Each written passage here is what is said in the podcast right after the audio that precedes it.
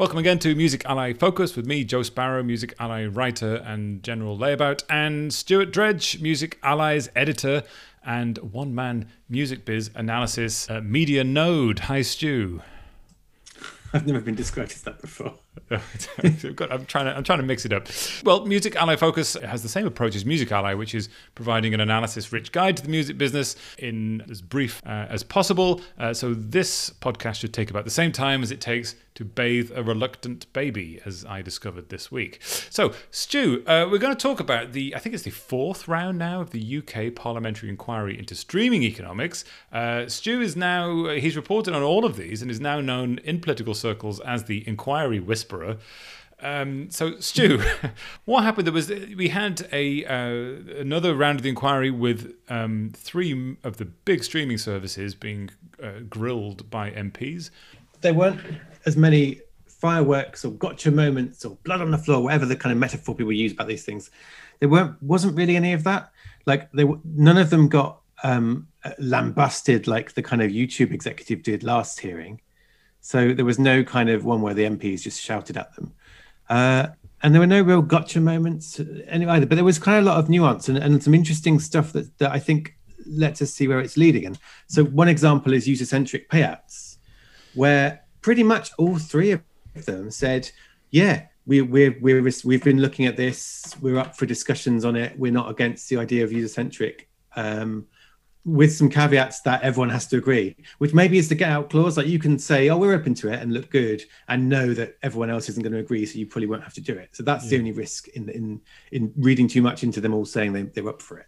And perhaps it's not a massive surprise that they're into user that they're open to user centric payments because essentially it doesn't change anything. They pay the same amount of money out just in a different way, don't they? This is one of the arguments for it it's not that it will radically re- change the distribution of money because I think uh, everything that we've seen says it, it won't that much, but it's partly because it feels fairer, but also it's a really strong message saying right, you your listening goes to your artists now. Like it should be, it's not a marketing line in terms of one over the other because they all need to do it at the same time. But it's a marketing line of like, this is why you should pay for streaming music because your money really will go to your artists you listen to now. So it could be a really positive moment in in getting more people to pay. Well, that's it, isn't it? Yeah, yeah. It could drive more money in because people realise that they they have a direct connection with the artist they love, yeah. and therefore they make more money, which is which is a yeah. good thing. One thing that's really come across, I think, is no one has got to the bottom of why it hasn't been tried. Like Deezer didn't speak at the inquiry, so they couldn't be asked on the record why have why couldn't you do it? Who refused? Which would have been really fascinating to find out exactly which labels have said no. Well, it, it, but it's clear that that's what the problem is, isn't it? That there's a holdout. That some of the majors are holding out on user centric. Well, that's it, and, and, that was just a test in one country with recordings only. So I think it feels like an, an important moment of uh, because all three of these DSPs said we are open to discussing user centric. Earlier in the hearings, uh, David Joseph, Universal Music's UK boss, he uh, was spoke very warmly about user centric and said he would like such a model. So there is definitely some momentum where there hasn't been before, and now I'm not sure what the um, the, the committee of MPs can do to make a trial happen. I'm not sure how they hmm. how they progress it. I think now it's about the industry sitting down together and saying we're going to properly try this, and here's how it work. Uh, so it, so it could at least move the, it, move the, conversation and the and the and the sort of collaboration along a little bit, which is what we've been sort of the logjam we've, we've experienced so far with user centric. Um, what about? Yeah. It, let, us just ask, ask the question straight, Stu. Is a stream a sale or a rental? What what have we learned? I think we've learned. Well, do you know? I think the a few people said this, not just DSPs. That it's neither. It's not a sale or a rental. It's a new mm. thing. It's a stream. Uh, and that's much more difficult because basically what, what you're asking when you say is it a sale or rental? Like this affects how much goes to the artist and how it's how it's divided and how it works. So it's an important question. But what you're saying if it's is it a sale or rental you're saying which of these two existing boxes is it? And the answer is actually it's a new box. And now someone needs to decide how that box opens. This metaphor doesn't really work when you stretch it out but so i think that's where we are. I think that sounds very sensible. Like a stream isn't yeah. Like a, isn't a cd sale it's not a rental, it's not a radio play, it is something different. And that's where this has been decided in private negotiations between labels and DSPs back at the beginning of streaming with Spotify. Yeah. And again, the MPs sort of tried to get to the bottom of that and didn't, um, mainly because Spotify's speaker yesterday, Horacio Gutierrez, he wasn't there then. So we had this very simple answer like I wasn't there, I don't know what was said yeah. in the room. Um, but so I think that's that's one of the other challenges to see where the committee goes with this report. Is like, what do you say if you say a stream is a new thing and we need a new piece of copyright law to uh, define it and also to define how the money is split up? Um, that's a really interesting challenge, and and, and I wonder. I, I'd, I'd love them to take that on and figure it out and come up with something that works. It's sort of promising, isn't it? That, that the fact that it's being looked into at this kind of high level in a major music market means that we could actually start to define in in a, in a, sim, in a much more useful sense how what a stream is, how it works, and how it's connecting in the broader scope of the music industry because a lot of the frustrations that we're rightly hearing from various sides of the of the market are I'm getting streamed this many times and not getting enough money for it. Well, we don't really know what a stream is in, in a, as a sort of value point or in terms of the users, do we? there are arguments on both sides that are important to consider. So, for example, this idea of equitable remuneration, yeah, splitting, which rose its head again, didn't it? This yeah, this which is which is related to stream or uh, sale or rental. So, do artists get fifty percent like they do from radio play? And one thing the labels said, uh, and they said it again in their submissions this morning that were published yesterday, was that the problem with that is it's overseen by a collecting society who can't really walk away from negotiations. Uh, and the, the, their worry there is that actually, if you have, if streaming comes becomes extra remuneration, you may get less money because you can't take your catalog away and say no, we're not doing it. And that is a, a valid point, I think. And it was interesting to see Tom Gray, who wrote his piece for MWW yesterday. Mm. He was addressing that and saying, well, actually, there are there are some issues with negotiations. You know, having the power to negotiate and this. And he was starting to think about, well, how do we deal with that? So, in a way, I feel like both sides are even if they don't always know it, are edging towards a compromise of okay, how do we how do we do this without tearing up the label's budgets to invest in artists, which again is a valid point. They do invest yeah. in artists, and, and, suddenly losing lots of money would be uh, an issue for them. But at the same time, even a smaller shift towards, I think Tom Gray was saying 75% uh, to labels and 25% to artists. Even that kind of small shift could be really meaningful for artists. So I, I feel like and maybe I'm just an optimist, but I can see I can see this path opening up to exploring this not as a thing that suddenly destroys the labels and not as a thing that, that keeps artists in penury, but there is a middle road maybe for this. But it's going to require quite sensitive, nuanced copyright legislation that has everyone's backing. And that's where, you know, that's where the pessimist in me goes, oh, God, there could be a shit show ahead. But at least we, at least if there is a shit show ahead, we have the shit show where we actually it, we're sort of airing the uh, well the shit, I guess, and we can actually sort of see what what everyone thinks and, and and and and how people deal with it. I mean, we've been this is four rounds of the inquiry round. It does mm. now, and it does feel like they've spoken to all the major stakeholders. Where do we go now? What is the next step after this? We don't really know if that was the last hearing yet, but uh, my perception is it probably was, unless they want to call someone back now and pursue things, which they could. Um, right. So there'll be a report, I believe, that the committee will produce a report and recommendations. And that's kind of another key point. They're going to produce recommendations, which then is down to the government to go ahead with, um, or, or possibly private members' bills. So, like, whatever the committee says should happen won't necessarily happen. It will need to then be turned into legislation and voted through. And again, this can be at the mercy of all kinds of things, you know, as we saw with the Brexit legislation, you know, things can change. Um, so there's a long road ahead to turning whatever they decide should happen into what is actually happening.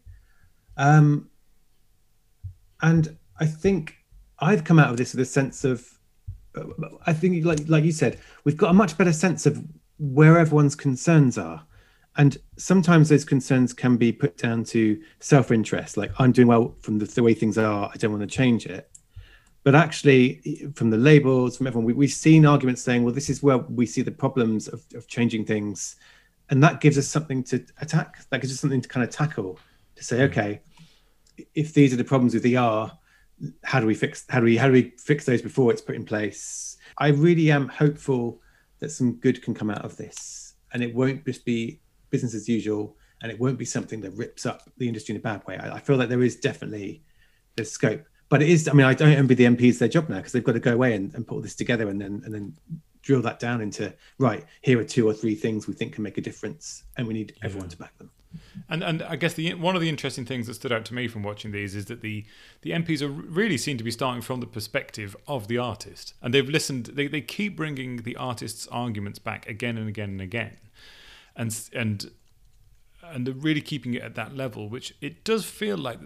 I mean, who knows? But it feels like their recommendations are going to be keeping everybody in that value chain in mind, with a with an eye on improving things as they see it for the artist, doesn't it? So it's going to be fascinating to see what they actually recommend.